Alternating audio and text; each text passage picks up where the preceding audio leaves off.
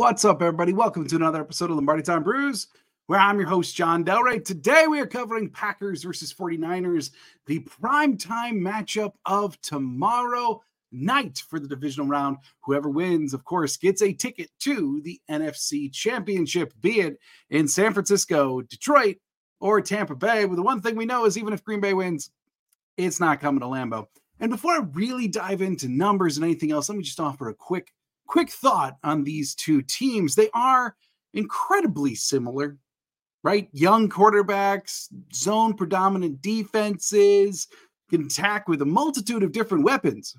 But at the same time, there's some key differences. And we may touch on a couple today. The 49ers, a more veteran team where discipline and scheme reign supreme. The Packers, youthful, passionate, still very scheme oriented, but defensively a little different than that, too the 49ers coming off a bye, the Packers, perhaps the hottest team in the NFL. So today we're going to go over five players, four numbers, three questions, two keys, and one final prediction for this divisional matchup. Before we get to that, though, let's hit the injury report. Now, keep in mind for the Green Bay Packers, it's been a very, very light week of practice. You can see there in the little yellow line that runs along the bottom, it says the Packers held a walkthrough on Wednesday and did not practice on Tuesday. Thursday was the only real time this week that they actually took a lot of live reps. And of course, that is what dictated questionable and out. So for the Green Bay Packers, we have one player out, Kingsley Enagbare, the edge rusher. He's not been put on IR yet. Um, either they just didn't do it yet as of publishing this video, or they're not doing it yet because they don't feel confident that they're going to just sign somebody else right away anyway. So uh, there's not a huge rush to do this move. In terms of questionable, Jaire Alexander, AJ Dillon, Isaiah McDuffie, and the Irishman, Dan Whelan. Now, in terms of Whelan, he's sick. Matt LaFleur mentioned that he caught a bug. Uh, it doesn't seem like anything too concerning. LaFleur said that he would be good to go for Saturday. As for Jaire, they did mention earlier in this week that Jaire is ahead this week compared to where he was last week. So hopefully that bodes well, of course, but he did not practice on Wednesday and Thursday. AJ Dillon finally returning to practice on Thursday with a limited participation. And then Isaiah McDuffie getting into limiteds this week as well. Certainly hoping for the best on every single one of those fronts because the Packers could use every single one of those guys. Now, taking a look at the San Francisco 49ers, they really just have two players that are injury designated in any way, shape, or form. One would be starting defensive end Clelin Ferrell. He was hurt in that week 18 matchup against the Rams, where the 49ers sat a lot of starters. They didn't sit him and he got hurt. So he's going to be out for this game, as well as Dre Greenlaw, starting linebacker. He's questionable for the game. As you can see there on the screen, he did get in limited practices Wednesday and Thursday. Apparently, he's dealing with some type of Achilles tendonitis they do sound awfully confident that he is going to play. So the Packers may not catch a break on that one. Although, you know, when it comes to Achilles injuries, got to believe maybe his agility may be a little sapped. Returning for the 49ers, very big news here would be, of course, Christian McCaffrey. We all expected that. Arik Armstead, one of their interior defensive linemen, also returning. And then also uh, one, one note here the 49ers are perhaps healthier than they've been all year. They're also getting back Jon Feliciano on their offensive line. They, uh, if you peruse any type of 49er fan site, they're all talking about how excited they are that the Niners are actually getting healthy for this matchup. So let's go into our five players. Number one, same number one as last week. Aaron Jones. We all know that he's playing insanely well right now. Four straight games over 110 yards, averaging at least five yards per carry over those same games. But San Francisco has one of the best run defenses in the league this year. They finished third in yards per game in the NFL, giving up only 89.7 yards per game. However, this is a little rock and a hard place kind of meeting because something has to give. The 49ers a very, very good run defense, but they do struggle in one area. As Warren Sharp on Twitter points out, the Packers need to stay balanced and when running, lean into more outside zone versus the 49ers. Versus outside zone runs this year, San Francisco's allows 5.1 yards per carry, 31st in the NFL. 0.05 EPA per rush on the positive side, 31st in the NFL. 38% success only, 27th in the NFL, 11.9% explosive run rate, 31st in the NFL, and 3.6 yards after contact per rush. That is dead last in the NFL. And I'll point out, too, that Aaron Jones, if you want to take a look at his spread here, you'll notice where are some of his higher yards per carry, specifically off of the right tackle side, 5.8 yards per carry over there, or even going outside of a right tight end. That would be at 7.1 yards per carry on 19 attempts. And those numbers off to the far left, they don't look too shabby either. San Francisco 49ers have not only struggled in outside zone runs, they've also struggled at times this year with halfback tosses, pitches, draws, anything that can throw their timing off going to the outside something that Green Bay just happens to love to run. While we are talking about Aaron Jones, another key that should be mentioned is dude's really got to hang on to the ball this time. Really, he has to. I love Aaron Jones, but it's been a thing. We've seen it before. Guy has to hang on to the ball this time around. Player number two, Elgton Jenkins.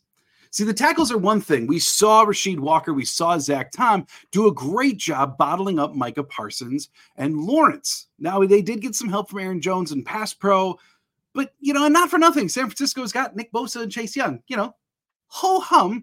But really, San Francisco's interior is what sets them apart from diff- from Dallas. They have a much superior interior defensive line.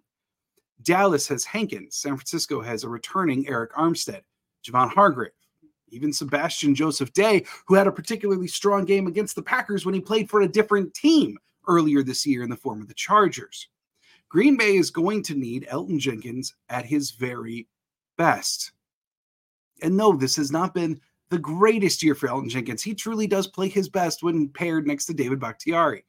But he's still one of the better guards in the league, and they're going to need him to play like it. Elgton Jenkins is also one of the dudes, whenever there's any type of scuffle, you could bank on the fact that Elgton Jenkins is going to come scrambling in. They need that version of Elton Jenkins and Josh Myers and Jon Runyan Jr. and Sean Rhyan. See, Jordan Love has been great at getting the ball out under pressure, no doubt about it. But if the push is coming up from the middle and San Francisco can do it consistently, then it may shake the foundation of Green Bay's offense, especially if it's able to stop Aaron Jones before he can get outside. That interior protection is going to be key in this game. Number three, Carrington Valentine.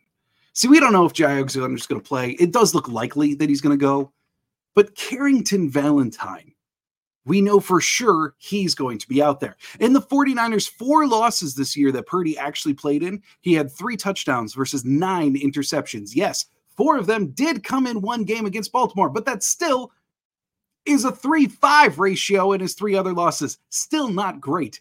On the season, he finished with 27 big time throws per PFF's tracking and only 18 turnover worthy plays. That's still a positive right result. But just for reference, Jordan Love finished with 36 and 17, Purdy 27 and 18. And it really should be noted Zach Kruse is the best at finding these kind of absolute stats here, just like he did with Dallas. But Zach Kruse on Twitter put out turnovers, as usual, will be huge Saturday. The 49ers are 8 0 when they don't turn it over four and five when they do, nine and one when they get two plus takeaways. And then you can see on the correction there in the bottom, three and four when they don't get two plus takeaways. Let those numbers sink in a little bit.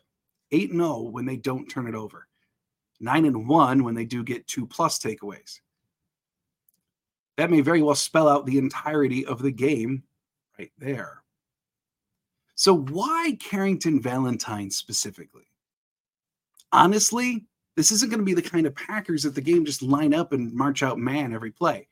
Yeah, they did play man a bunch versus Dallas, and I still would expect to see it here against San Francisco, but maybe not as much. You can't expect to cover in man coverage all of the weapons that the 49ers have and do it all game long, especially if this game does fall into any type of high scoring affair.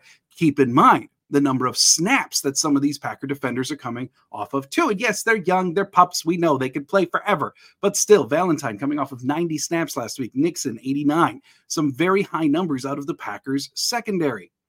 So why Carrington Valentine? Simply put, the dude hasn't had a pick this year. like we saw it out of Jaire Alexander, right? Carrington Valentine has some come so close to a number of interceptions this year. He's also got five pass deflections. Wouldn't it be nice to see some seventh round on seventh round crime with Carrington Valentine taking it away from Brock Purdy? Regardless, the overall point, though, someone from the secondary has to make the 49ers pay if Purdy is going to give them one. Next up, Kenny Clark. You know, I put Rashan Gary here last week, but this week they could use a dose of interior pressure. The 49ers offensive line is absolutely unequivocally beatable. Left tackle Trent Williams, he's great, still great. Feliciano is very good and returning. But the rest, it's not great.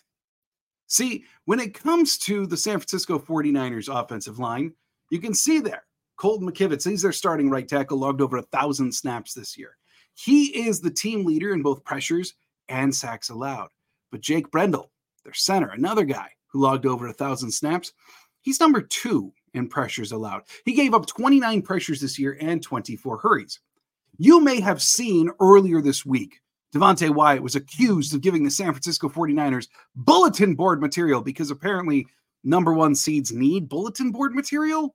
But if you didn't see this, Devonte Wyatt basically at his locker said earlier this week that you got to pressure Purdy. When Purdy is pressured, he's going to make bad plays, he makes bad throws, etc. That's basically what he said. And of course, some people took exception to that because Purdy is actually leading the NFL in QB rating when under pressure. He's done a great job with that. But when you dive farther in, Perhaps what Wyatt was referring to is actually interior pressure.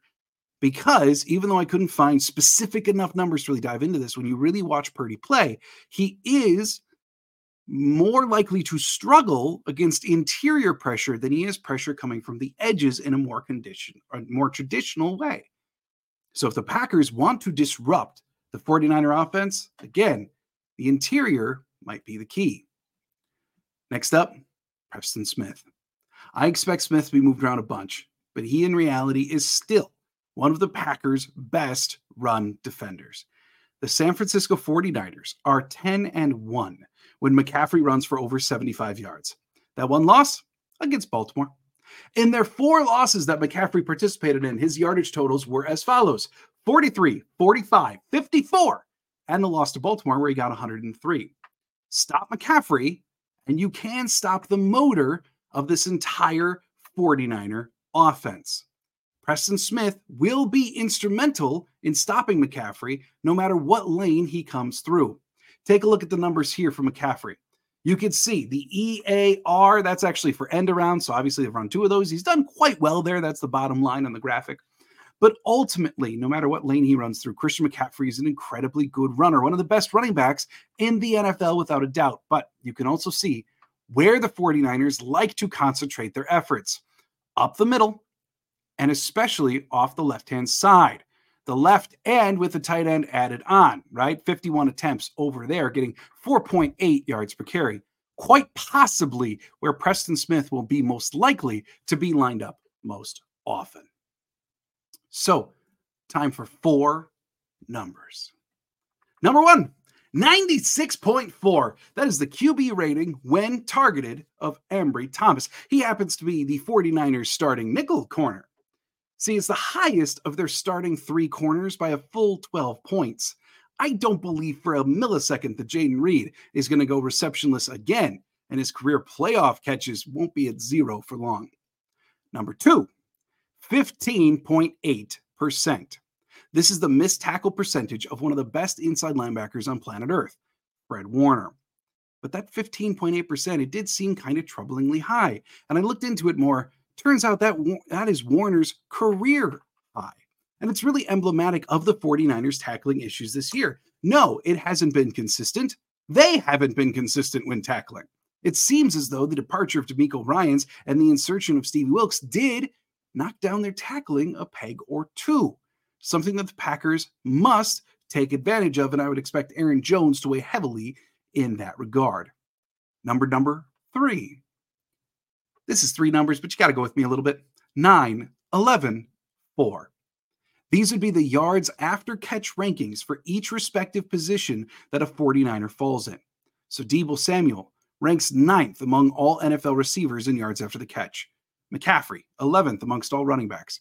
Kittle, fourth amongst all tight ends. They are each very difficult to bring down and very explosive with the ball in their hands. Green Bay must swarm, must ensure that wherever a pass is completed, that it ceases right there. They cannot allow for the 49ers, even Aiyuk, who does not rank amongst these, still an incredibly explosive player, they cannot allow massive yards after the catch if they expect to contain the San Francisco 49er offense.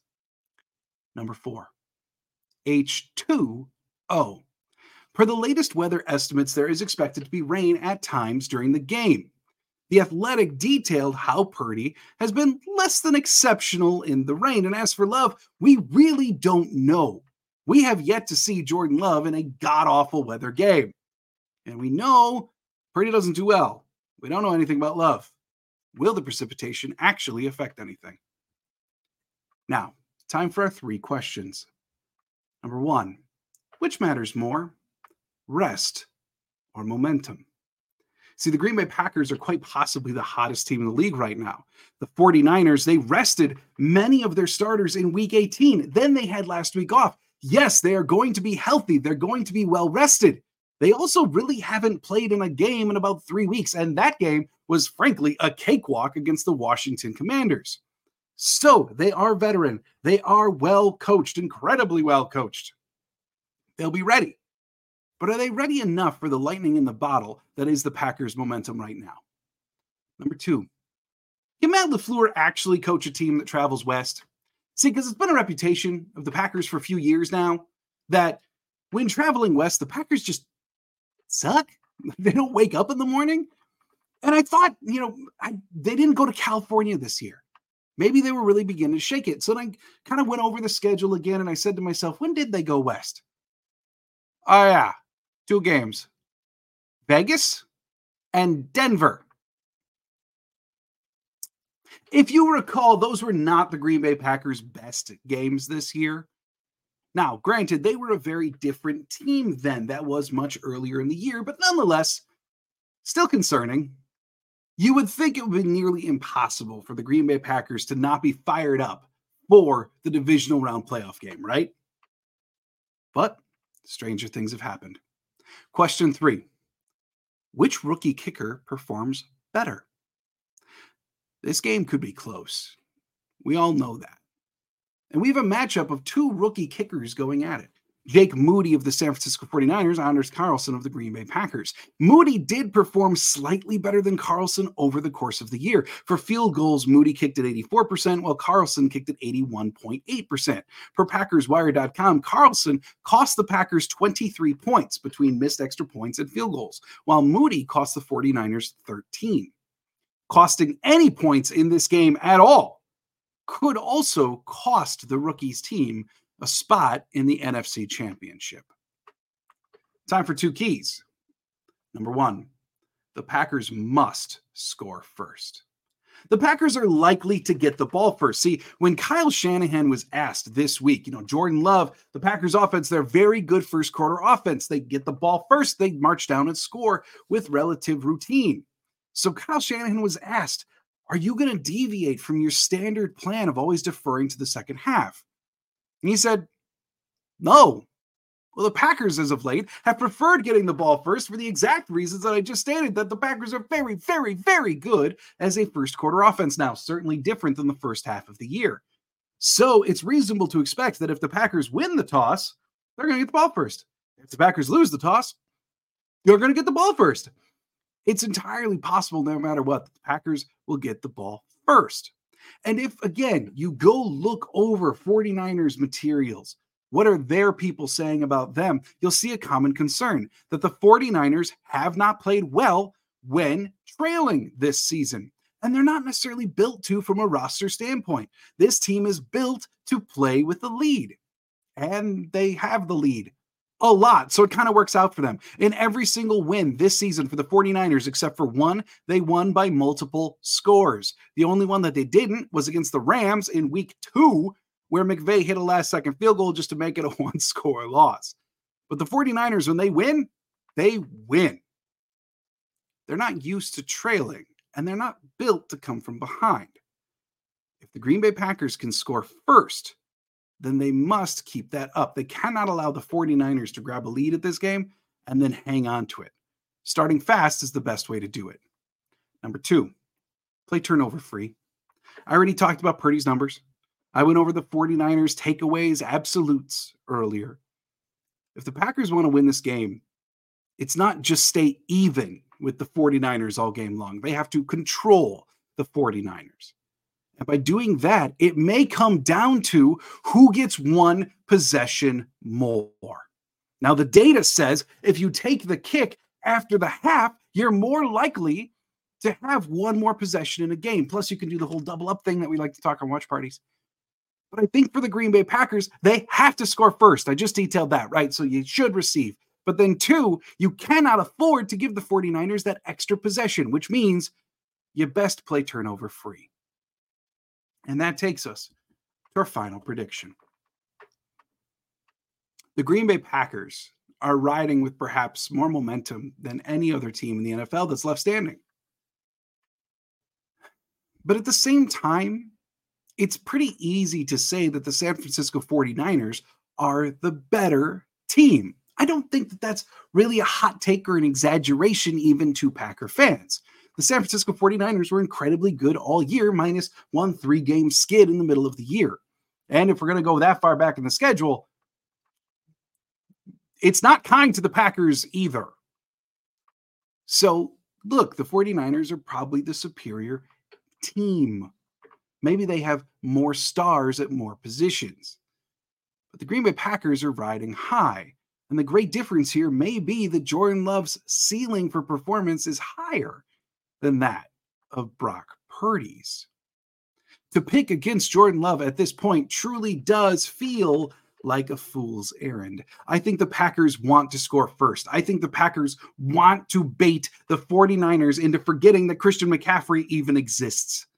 The Packers want the 49ers throwing the ball. So if I needed to pick an offense right now, with all of that in mind, I'd have to pick the Packers offense. Now, call me a homer, call me insane, whatever. It doesn't really matter. And this isn't completely a homer take either. It's just coming from someone who very in depthly has known the Packers all season long, what their tendencies are, what they're doing, and where they are playing, and what level they're at right now. And right now against Dallas, they looked unstoppable. Can the defense keep up? That's the true key to this game.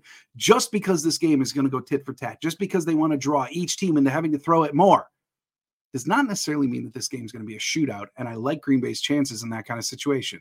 So Packers 24, 49ers 20. Start getting tickets ready for either Tampa or Detroit. Because here's hoping the Packers can actually make it to the NFC Championship. All right, folks, I will be here Saturday night. Me and Claudia for a full on watch party. We'll be here every single minute of the game. The highs, the lows, the cheering, the we don't boo the Packers, but you know, maybe we'll boo the Niners a little bit. But thanks so much for tuning in. I do hope you are having a sensational week. I'll see you tomorrow night at the watch party. And if I don't, I do hope you enjoy the game, no matter where you are. Enjoy this ride, folks. It was an unexpected one. And boy, it's been a lot of fun. Thanks everybody for tuning in. And as always, go pack go.